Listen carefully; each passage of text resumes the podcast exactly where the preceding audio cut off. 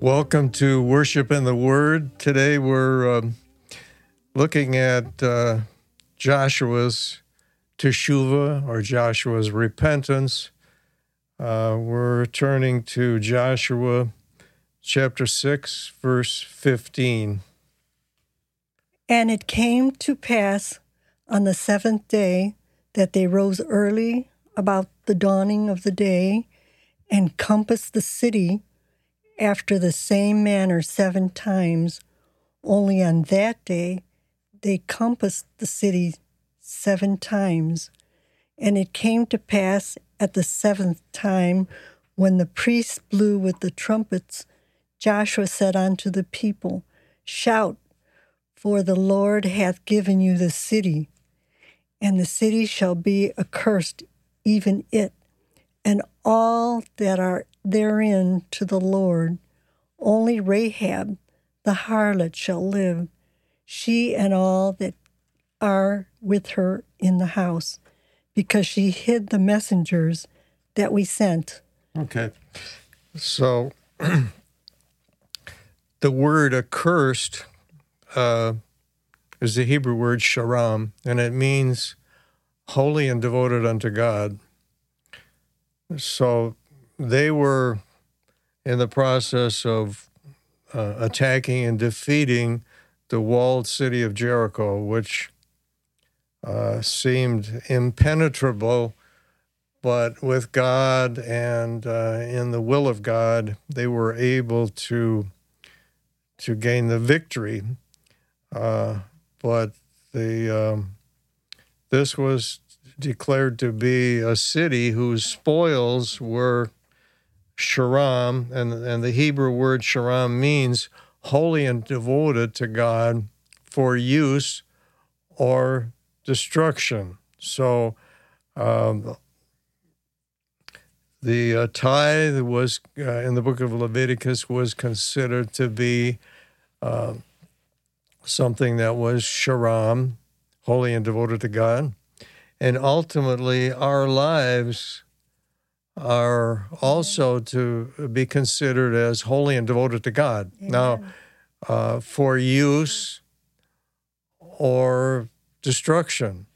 So we have the choice in our lifetime to to use our life uh, and turn it over to the kingdom of God through repentance, through teshuvah, or the uh, by default our lives will become destroyed, and uh, so we have the choice. And uh, uh, here Joshua is telling his men and everyone that this is uh, to be a holy city. The spoils, whatever gold, whatever silver, whatever uh, spoils that come uh, with the overtaking of this city are going to come into the treasury of God. They're holy and devoted unto God. So let's see what happens here. And ye in any wise keep yourselves from the accursed thing, lest Okay, ye so so uh, he's saying, don't you personally take. This is a corporate thing that we're we're doing, and I don't want any of the individual soldiers, any of you, uh, don't take from this thing. This thing is going to go into the treasury of for the people of God. We're doing this together. Um, so you're not going to be able to hit, take anything personal here, okay? lest ye make yourselves accursed when you take of the accursed thing. Okay. So if you take of that which is is holy and devoted unto God, that you are bringing upon the, the curse upon yourself. Okay, go ahead. and make the camp of Israel a curse and trouble it. Okay, so you not only if you do this thing, you not only um, bring the curse upon yourself, but you bring the curse upon the people uh, of God. So uh, this this was a warning. Okay. But all the silver and gold and vessels of brass and iron are consecrated unto the Lord. They shall come into the treasury of the Lord. Okay, so we see this uh, that he speaks specifically to his soldiers and people that uh, the only the only ones that are going to come out of this thing uh, in one piece are Rahab the harlot and her family, uh, because she helped the spies that came in there into that camp, and she uh, claimed allegiance to the one God, uh, the God of Israel, and so uh, she helped them escape, and um, uh, she was a part of the victory that they obtained, and uh, uh, by the way, her her name is mentioned in the line of of of Jesus, the Messiah, uh, which is quite notable. That uh, both her and Ruth were named. Uh, he wanted God wanted Jesus wanted uh, them to be mentioned in his in his his line.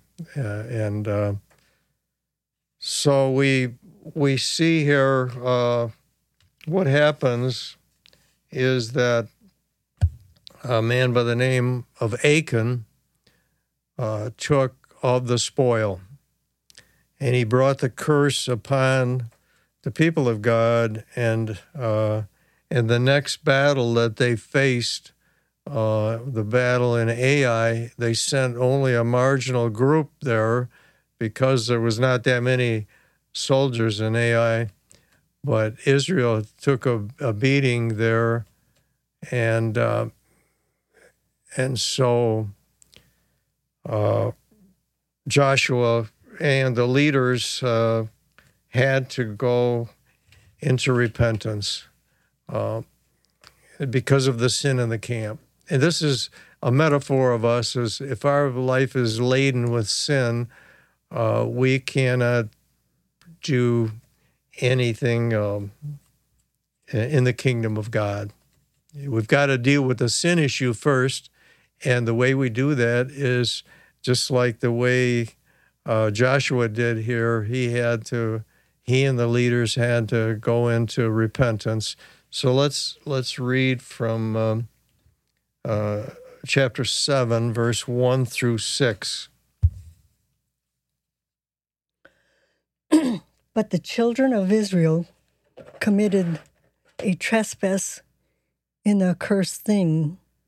For Achan, the son of Carmi, the son of Zabdi, and the son of Zerah of the tribe of Judah, took of the accursed thing and the anger of the Lord was kindled against the children of Israel. Okay.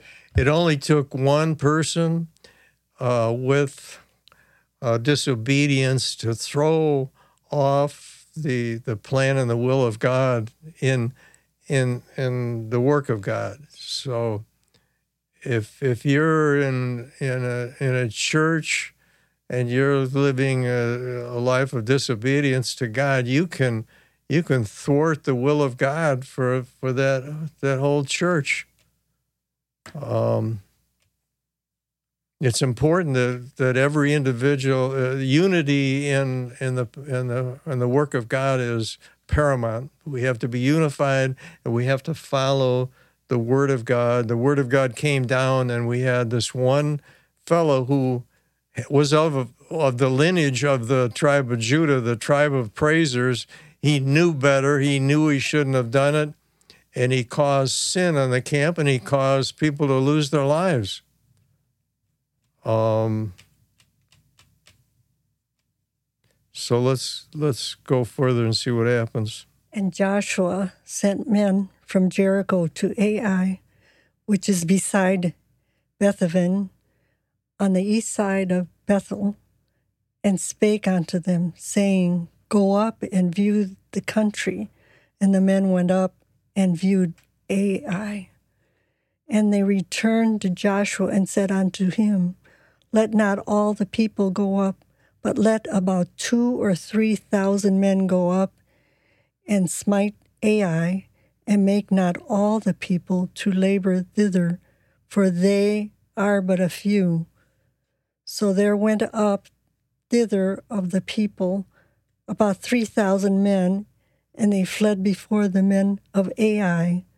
And the men of Ai smote of them about thirty and six men, for they chased them from before the gate even into Shebarim, and smote them in the going down.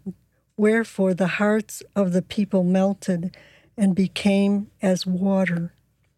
And Joshua rent his clothes and fell to the earth upon his face before the ark of the Lord until the eventide, he and the elders of Israel, and put dust upon their heads. Okay.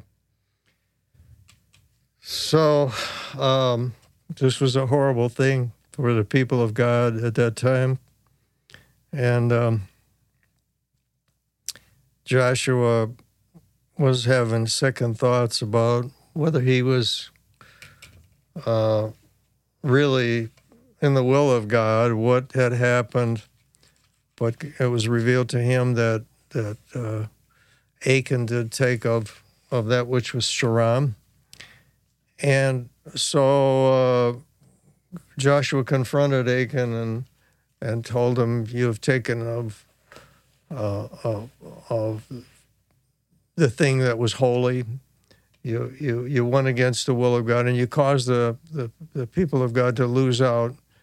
And uh, I'm confronting you with this. And then God smote Achan and his family. They all died.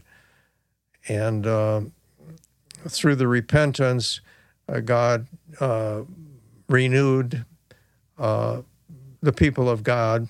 They had to they had to be cleansed. They had to be purified uh, to be used of God. And and uh, so he they were able to go forward and and and now get the victory at Ai. Um, and they moved on to many other victories. Uh, Joshua being a great commander, a great general, he really is a type of Christ. His his name is is uh, Yeshua, Joshua, uh, and the name of the Messiah is Yeshua, Jesus, translated into English. And uh, so he is our commander. He's our leader. He's the one that leads us into battle. But he can't lead people into battle that are not uh, cleansed, that are laden with sin. Um, uh, the, the prophet Daniel said that they that know their God will do great exploits. And uh, so, this is my charge to you that are listening today. Uh, we can learn from the examples of, of, of uh, in the Bible of the great people of God and what they had to go through, and they had to learn uh, to to be purified and and uh, in the sight of God. And and really um, when you come into teshuva, when you come into repentance, uh, maybe you're you're heavily laden with sin, but the act, the one act of coming to teshuva, is a holy act, and and you're doing a holy thing uh, so much so that Jesus said, when one sinner comes to repentance, or he would have said to teshuva, when one uh, person, one sinner, comes to teshuva, all of heaven rejoices. That we we find that um, in the Bible, and um, um, it it's so powerful that all of the angels take notice. And so um, it, it it's a journey, and we begin working on those things that uh, have troubled us, and it's it's a beautiful thing. It's it's it's like light coming into darkness. If you've ever been in a dark room and lit a match or turned a flashlight on, it doesn't take much light to lighten the whole room. So when you begin with your teshuva, you're lighting up your whole soul. You're allowing God to come in, yes. and He's a cleanser. He said, yes. "Open the door, and I'll come in. I'll, I'll abide with you, and and uh, I'll be with you, and I'll love you, and I'll help you." Yes. Praise God. So, this is our message today: uh, to follow the example of of Joshua, come to repentance, and uh, you'll experience the beauty of God and, and a light that will come into darkness and give you peace and joy. God bless you today for being with us.